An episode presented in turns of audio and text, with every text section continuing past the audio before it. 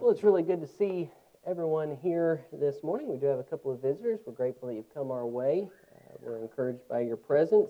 We're encouraged by the presence of everyone who is here. Uh, we appreciate your devotion uh, to spiritual things. I wanted to begin this morning before we jump into our text there in Hebrews chapter 12, uh, just with a couple of um, maybe housekeeping notes. First of all, um, I had originally planned to begin uh, looking at the books of Ezra and Nehemiah uh, tonight. I had a really good suggestion to, to start those um, books um, as, uh, for, for an Old Testament book.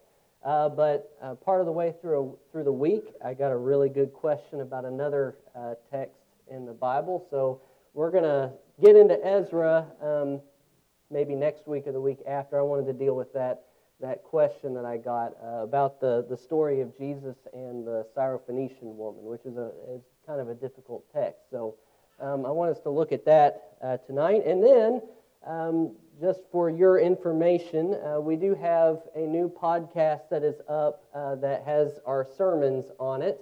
Uh, it's available for people to listen to it. You can share it with people. Uh, it's got the whole gospel meeting series on there so far, and we'll keep updating that. But if you need the link to that, let me know. I'll get that to you. Um, we, want, we want that to be available to everybody. This morning, I wanted to think with you for a few moments about um, some essential qualities of Christian maturity. And really, that's what we are uh, aiming for to be mature Christians. Paul talked a lot about it. It's why he use the, the description of the type of food that we eat. Uh, there were some who couldn't eat solid food, they needed the milk of the gospel. Others were able to use solid food. And I think that's important to understand because I think sometimes we put a lot of pressure on ourselves when we first come up out of the waters of baptism. Okay, I'm a mature Christian now. I don't think that's the case at all. We are brand new babes in Christ, and we need help to grow in the maturity that God wants us to have. God understands it's a process as we are transformed to look more like Him. That's what brothers and sisters are to be all about helping one another grow and mature so that we can be mature Christians like God desires us to be.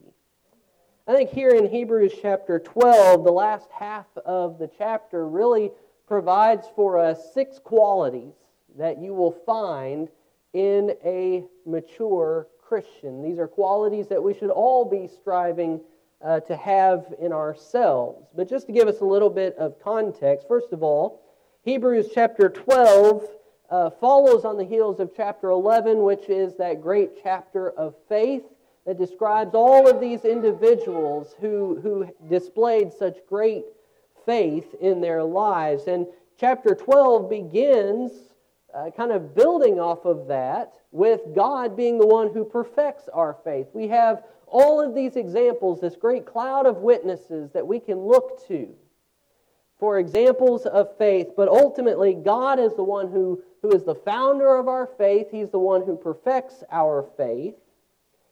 And He is now seated at the right hand of the throne of God as he goes through, as the Hebrew writer goes through the first part of chapter 12, though, he kind of shifts, shifts his focus to the idea of discipline. And discipline is a very necessary aspect of the Christian life. We don't like to think about that uh, because, you know, we don't like to be disciplined. Growing up, you did everything you could not to be disciplined. I was terrified uh, that I would do something wrong and my mom would get on me because I knew if my mom caught me, her discipline was I would have rather had a spanking from my dad. Because she would sit me down and she would talk to me for like two hours about what I did and why what I did was wrong. Discipline isn't fun, but it's necessary. Because what the Hebrew writer describes for us is that discipline is intended to make us holy people. It's intended to make us different than the world. Discipline lifts us up and it builds us up. So, discipline is an essential part of maturity. We're not going to grow in maturity if we're not disciplined. Just like you know, I wouldn't have grown into some kind of maturity if my mom hadn't sat down with me for two hours telling me what I had done wrong and what I needed to do about it. Well, beginning in verse 12, then, the Hebrew writer turns to how we can uh, advance in discipline, how that discipline can now change us to be mature Christians and the qualities that we see in a mature Christian. I like uh, the way F. F. Bruce, who is a commentator from England, put it. He said it's kind of like in verse 12, we begin having this idea of, okay, let us then be up and doing. It is now time for us to go about the work of being mature Christians. And this particular section, verses 12 through 29, really uh, draws heavily from the Old Testament. There are a lot of allusions to the Old Testament here. And it's important to notice a phrase that's in verse 15 and verse 25, and it's the phrase, see to it. There in verse 15, see to it that no one fails to obtain the grace of God. In verse 25, see that you do not refuse him who is speaking. That phrase, see to it, is a very descriptive phrase because it carries with it the idea that this is what I want you to do. Here's what I'm giving you. Here's an instruction I'm giving you. See to it that you go about it. It's like when you're growing up and your mom says, I want you to clean your room. What she's saying is, see to it that you go clean your room. This is your responsibility, that you grow in these ways that the Hebrew writer is going to describe here. The idea of seeing to it isn't some kind of uh, flash in the pan idea, but rather uh, the Christian life is dependent on uh, a, a steady persistence that lasts the, the Christian life isn't about, you know, having these just few really great moments of, of inspiration where you're just out there working, but the rest of the time you kind of lay back and there's nothing going on. The Christian life, a mature Christian life, is all about being steady and persistent in your life. We all have moments of inspiration. We have moments where we feel the fire a little bit more. Everybody goes through that. The real test of maturity is whether we can maintain our persistence throughout the course of our lives.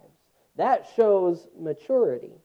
And so the, the Hebrew writer wants them to see to it that they understand and that they follow these qualities of Christian maturity. And these points that the Hebrew wants them to see, the, these points display whether we are mature Christians or are not. And I, and I hope that we understand as we go through this morning, these aren't optional extras. It isn't like the, the extra credit on a test. These are essential qualities. If we are lacking them, we are lacking in maturity, and we need to grow in maturity. See to it. I think we need to take those words to heart. See to it that we are going about these qualities. So, beginning in verse 12, it says, Therefore, lift your drooping hands and strengthen your weak knees, and make straight paths for your feet, so that what is lame may not be put out of joint, but rather be healed. The first essential quality of Christian maturity, I think, is keep strong and keep straight.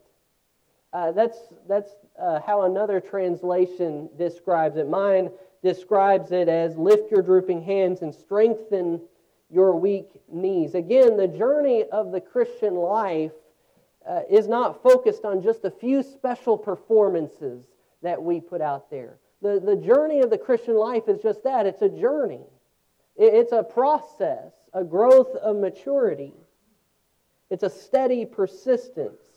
And here in verses 12 through 13, uh, the Hebrew writer quotes from Isaiah chapter 35 and verse 3. Isaiah chapter 35 and verse 3, where it says, Strengthen the weak hands and make firm the feeble knees. And if you were to turn over to Hebrews chapter 35 and you were to read the surrounding context, you would find that this verse finds itself in the context of God desiring his people to be holy.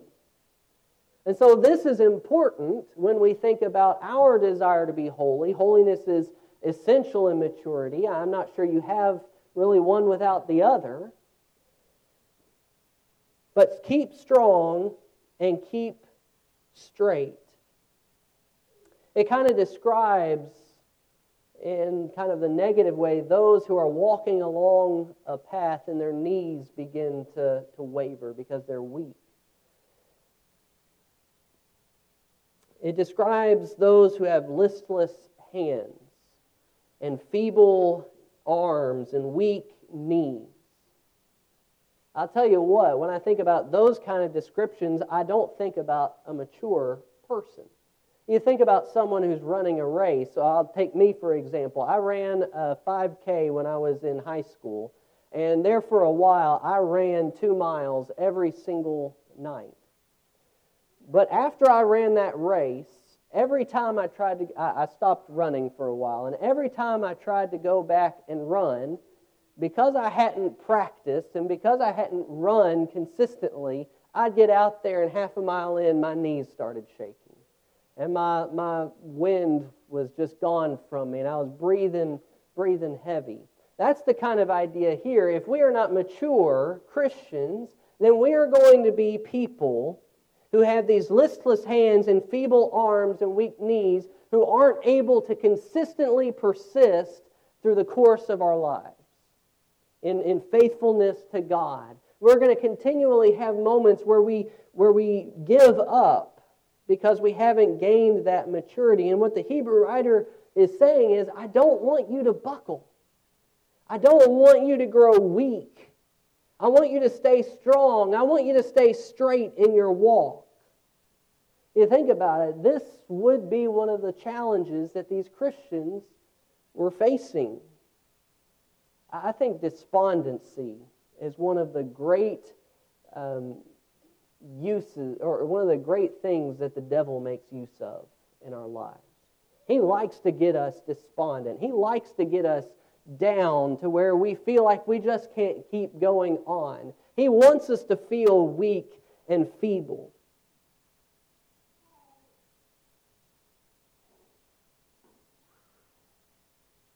I was thinking about an example of this.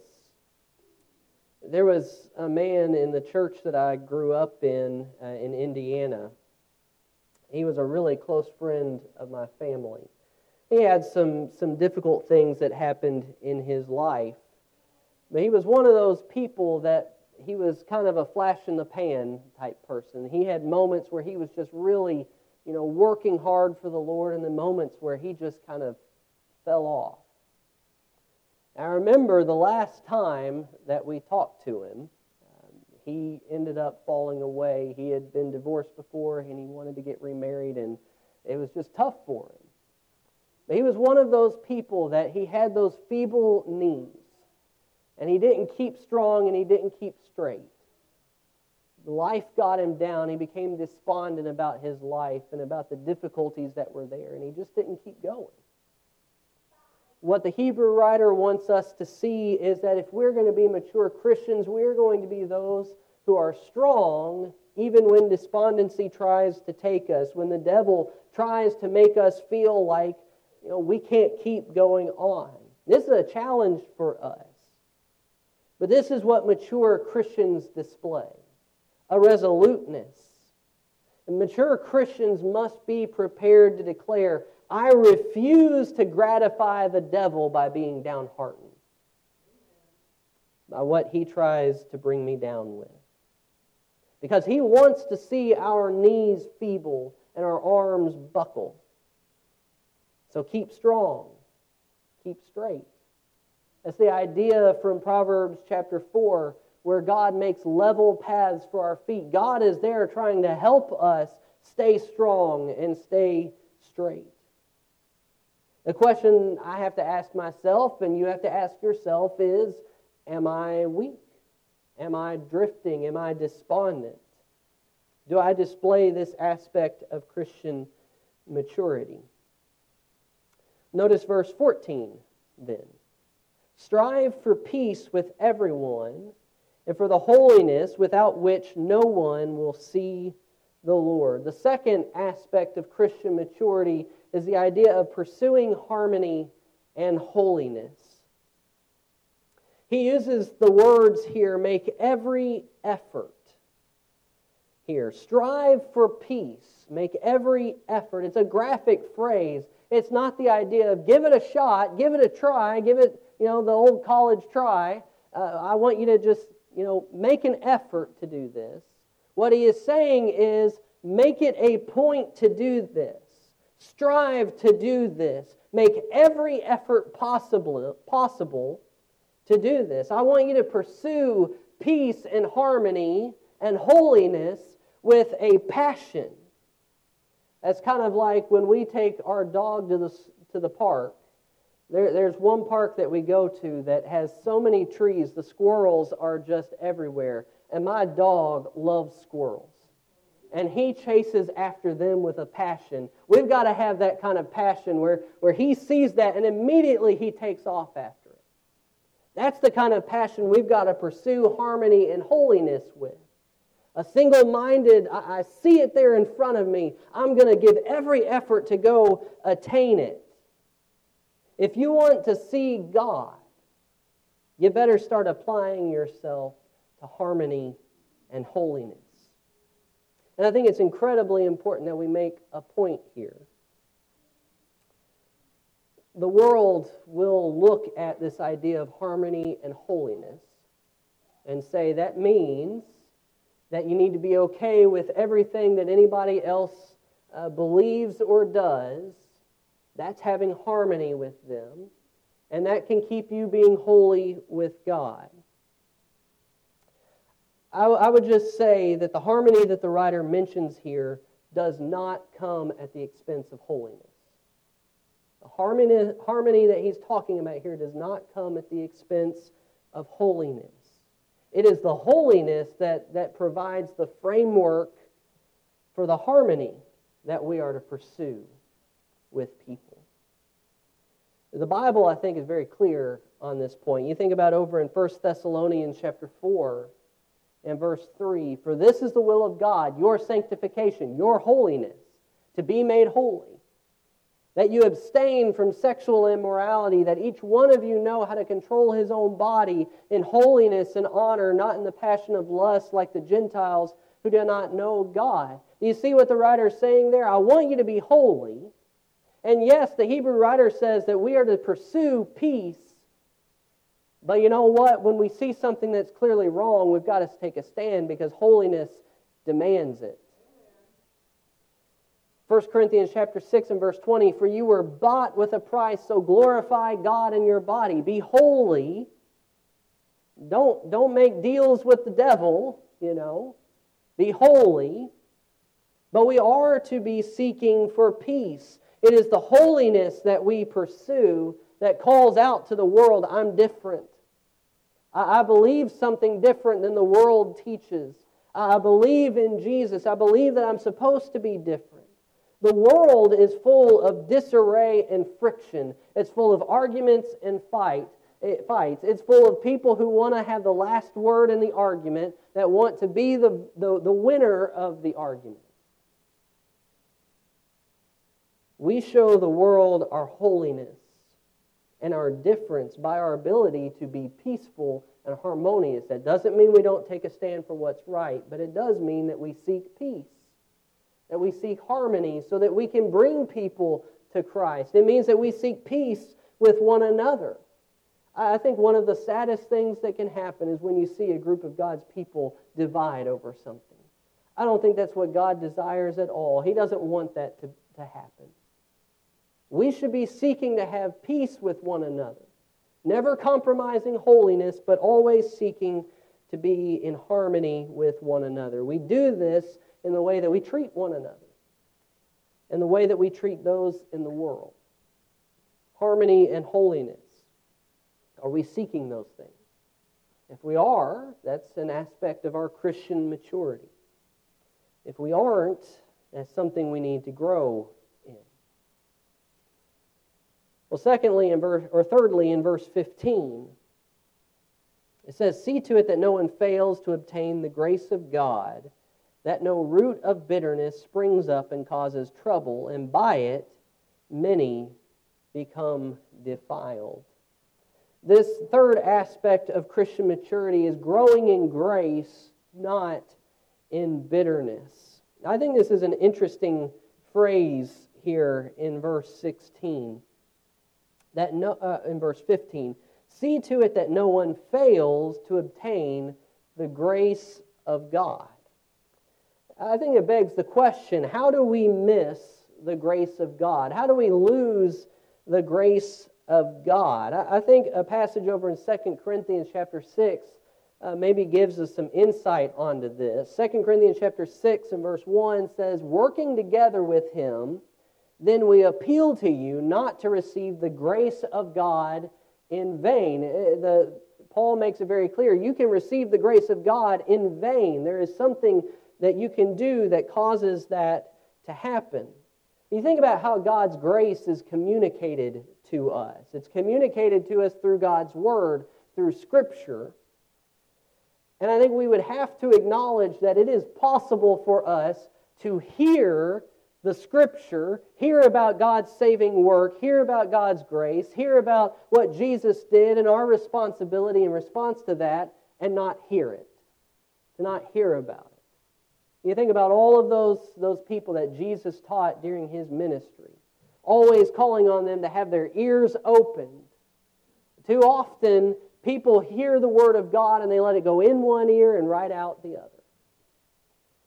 Well, I think this is one of the ways that we can lose or miss the grace of God. And if we miss it, it won't be because it wasn't accessible to us. It's there. We can read about it, we can see it.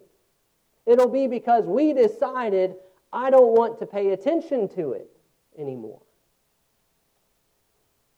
But he also says here See to it that no one fails to obtain the grace of God. So we want to grow in our understanding of the grace of God if we're going to be mature Christians. But he also says that no root of bitterness springs up and causes trouble, and by it many become defiled. I think this is another way that we can lose out on our grace. If you notice, um, I don't know if every translation has this, but in my Bible, that phrase root of bitterness is in quotation marks.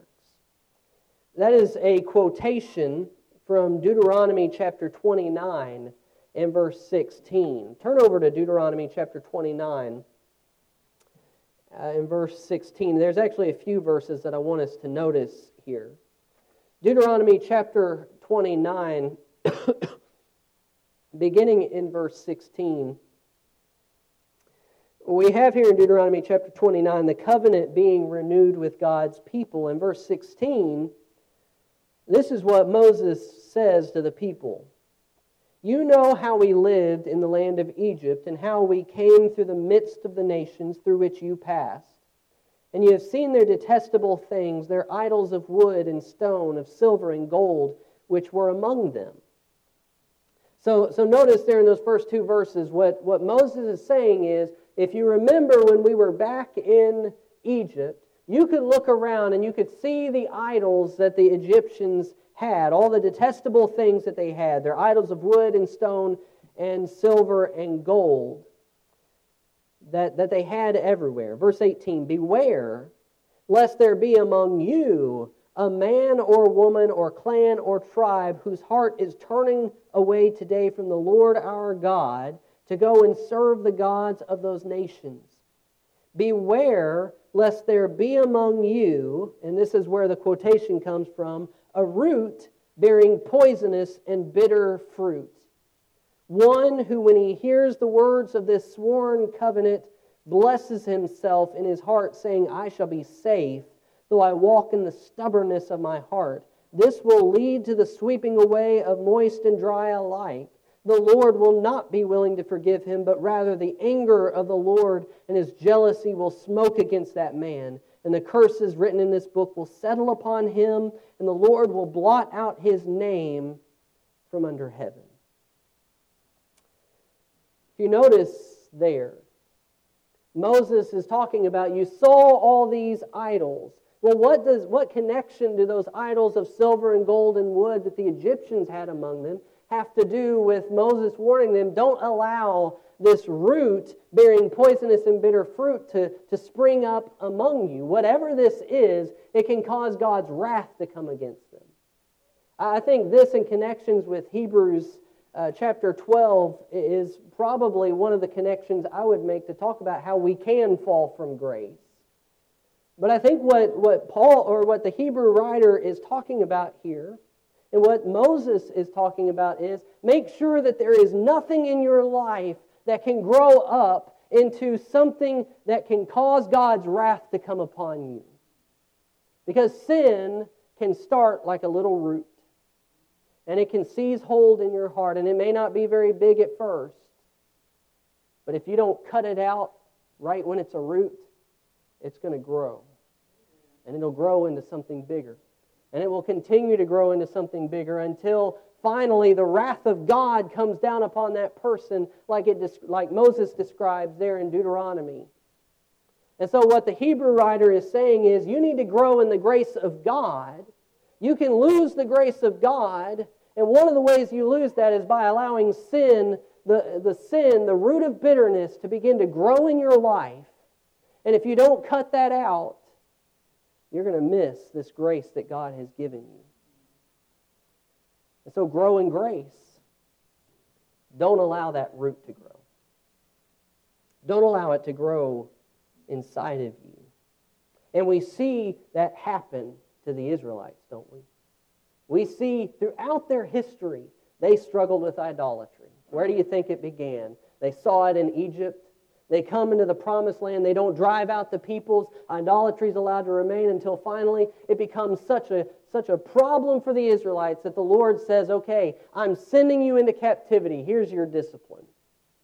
That can happen to us just as easily. And so those Christians who display mature qualities are those that grow in the grace of God, grow in their understanding of the grace of God. But don't allow the root of sin and bitterness to creep into our hearts and grow. We have to cut it off before it has a chance to grow. So maturity focuses on God's grace and kills the root of bitterness. Four or fifth, in verse 16, the Hebrew writer says that no one is sexually immoral or unholy like Esau who sold his birthright for a single meal.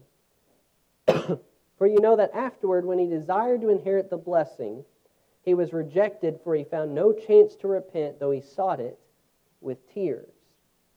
This fifth aspect of Christian maturity is the idea of rejecting immorality and godlessness. This is the other side of holiness. We are called to be other than, different than the world. And I think as you look around the world, it is becoming more and more obvious that sexual immorality and godlessness is becoming more and more prevalent and is becoming, uh, you know, mainstream. And you can't watch a movie or a TV show or anything, I, I think Jason alluded to this, without seeing something on there that is full of immorality and godlessness. It is a part of our culture now. And what the Hebrew writer says is you don't allow the root of bitterness to grow and you don't tolerate sexual immorality. This is a part of being holy and mature. Because if we tolerate it, what we begin to do is worship the creature rather than the creator. I think at its very root, that is the, the problem with those kind of sexual sins. We are beginning to make more importance God's creatures than the creator himself.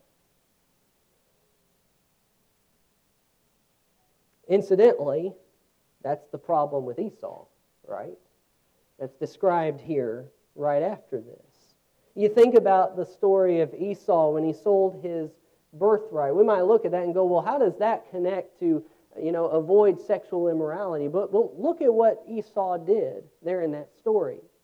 He comes in from the field, he's hungry, and he goes to Jacob and he says, Give me some food. And Jacob, you know, Jacob's the deceiver. He's the one who goes, Well, I'll give you some of my stew, but I want your birthright. Esau doesn't blink, he gives him the birthright. What was he doing right there? He was worshiping himself and his appetites more than what should have been important to him. What the Hebrew writer says here is that when we don't avoid sexual immorality, when we are defiled by it, what we are doing is we are making more important our appetites rather than what should be important to us, which is God Himself. Far too many people have sold out in a moment in the area of sexual immorality. And it's devastating. That is exactly what the Hebrew writer gets at. He describes that root of bitterness springing up, it causes trouble. Many become defiled. The one who is sexual, Im, sexually immoral becomes unholy, like Esau. And did you see how the story of Esau ends there in verse 17? When he desired to inherit the blessing, he was rejected. Too many have sold out in a moment in the area of sexual immorality. You can build a life for 30 years and destroy it in five minutes. Verse 17 describes the sad reality of Esau, and I'm afraid that it can be our sad reality. If we are not mature Christians who reject immorality and, pers- and reject godliness and per- godlessness and pursue holiness. Well, the sixth quality of Christian maturity is down in verse 25 where it says, See that you do not refuse him who is speaking. For if they did not escape when they refused him who warned them on earth, much less will we escape if we reject him who warns from heaven. Now, in verses 18 through 24, we kind of have the basis for our Christian maturity. It's all based on God and the kingdom that cannot be shaken. We have a God who now allows us to approach him, uh, unlike what the Israelites were not able to do. They weren't able to get close to that mountain when the fire was on that mountain. But we can approach God because of what Jesus has done, because we are the firstborn of God. And Jesus uh, is the mediator of the new covenant. Well, here in verse 25, we see another aspect of Christian maturity, which is don't refuse him who speaks. The Hebrew writer is writing, I think, to a lot of Jewish Christians who, you know, are struggling with whether they need to go back to following some of the old Jewish traditions or not, whether they're going to do away with that or whether they're going to continue on with Jewish traditions. And so they would know exactly what the Hebrew writer is talking about here. Don't refuse him who speaks. Well, who do you think that, that the Hebrew writer is talking about there? I think they would have known that he's ta- going back to the Old Testament and talking about the prophets. You remember how many prophets came to the people of Israel to warn them about what God was going to do, to, to warn them here's, here's what you are involved in, here is your sin before you, here's what God's going to do about it. If you don't change something, God's going to send you into captivity. That's exactly what happens because the Israelites refused the one who came to speak to them, who refused the one who came to deliver God's word of warning to them. They wanted nice prophets who would tell them what they wanted to hear. They liked the prophets that told them, you know, your, your captivity isn't going to last 70 years. It's going to last, you know, just a little while and then we're all going home. They wanted to hear messages like that. Those people went into captivity because they refused the one who spoke. And if God did that to them, what will He do to those who reject the word of God's Son that came to us from heaven? We can't refuse the one who speaks. Mature Christians do not ignore the words of God. And it, they don't ignore the warnings that are found there. They don't ignore the encouragement that are there. I, I think that, you know, it's important to be careful because, you know, a preacher isn't, um, you know, like the apostles um, delivering what the Holy Spirit has given them to deliver. But a preacher stands up here and delivers what, what God's Word says. I think it's important that when you know something serious has to be said, we don't reject what God's Word has said. We need to be involved in it. We need to think about it. Because if we reject what God said, if God sent them into captivity, what will happen to us? It is important that we pay attention to the words of God. A mature person doesn't refuse the one who speaks, doesn't refuse the words of God, but rather pays attention to it and is changed by it. And then finally, in verse 28, the Hebrew writer says, Therefore, let us be grateful for receiving a kingdom that cannot be shaken. And thus let us offer to God acceptable worship with reverence and awe, for our God is a consuming fire. The last aspect of Christian maturity I want to talk about this morning is worshiping God acceptably. Well, what does it mean to worship God accept, acceptably? I, I think it means that, uh, you know, worship how God is, has told us to worship. I think that's absolutely a critical part of it. But I don't think that's the only part of that, that that the Hebrew writer is getting at because he describes for us what acceptable worship looks like here. He says, Let us offer to God acceptable, acceptable worship with what? Reverence and awe. Not superficially, not trivially, not I'm just here to, you know, get my daily dose of, you know, good news and then I'm out the door. It's not I come in here and I'm, you know, I'm looking for, you know, some kind of movement within myself. Our goal in our worship, as we acceptably worship God, is with reverence and awe. Worship begins and ends with God, with His glory. Do we get something out of that? Absolutely. But, but our focus has to be the glory of God when we come together to worship. It is only in that experience of genuine awe that recognizes that worship begins with God and His glory rather than man and his needs. Begins with God. It's not about whether I'm satisfied or whether I enjoyed it or whether it entertained me. It's not about whether it was fat or thin or long or short. It's about whether out of a thankful and obedient heart, I recognize that God is a consuming fire, that God is all powerful, that God is worthy of my adoration and my, and my awe and my reverence. That's why I think it's important when we come together, we even begin thinking about what we're going to do before we come together. Maybe it should begin on Saturday, Saturday night. Begin thinking about, you know, here's what I'm going there to do. I'm going to worship God because look at what He's done for me. Look at how powerful He is. Reverence and awe. I have a wooden plaque in my office that uh, has some of the last words that, that my dad spoke in a devotional before he died, the night, the day before he died. And I, I don't know them by heart. But I have that hanging up above my desk because it, it helps me to think about worship, I think, in the right way.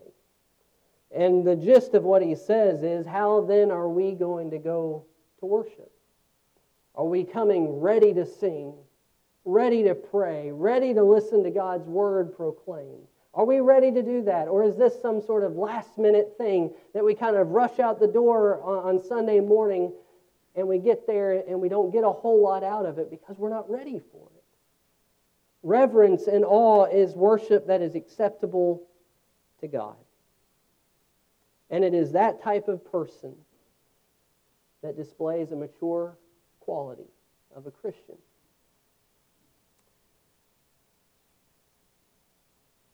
So, how do we display Christian maturity? We keep strong and we keep straight. We pursue harmony and holiness. We grow in grace, not in bitterness. We reject immorality and godlessness. We don't refuse him who speaks. And we worship God acceptably. We need every aspect of that in our lives. Those are essential qualities. And I'm not saying there aren't more qualities of Christian maturity, but those are what the Hebrew writer brings out for us that we need to have in our lives if we can call ourselves mature Christians. And that's what we are all aiming for. I hope that this lesson this morning has helped you be able to evaluate where you are. Because I know as I look at those, I'm challenged by some of those. There are aspects there where I need to get better. I think we all have aspects where we need to get better as we strive to be mature Christians who follow our God and worship Him with reverence and awe. Ultimately, this comes down to we desire to be holy because our God is holy. We desire to follow His example. We desire to be like Him. If you're not a child of God this morning, understand this is the goal. We want to be mature Christians who belong to Christ. And there is no more important decision you can make in your life than deciding to start that journey. And it's a journey, it's a process. But with the Lord's help and with the help of your brothers and sisters, you can continue on that journey and you can persist with Christian maturity if you make that decision. And we encourage you to make that decision this morning. If you are a child of God and you've recognized there are some of these aspects that you're deficient in, we want to help you. We want to help you grow in those areas so that you too can be a mature follower of Christ. Whatever your need is this morning, we ask that you come forward as we stand and as we sing together.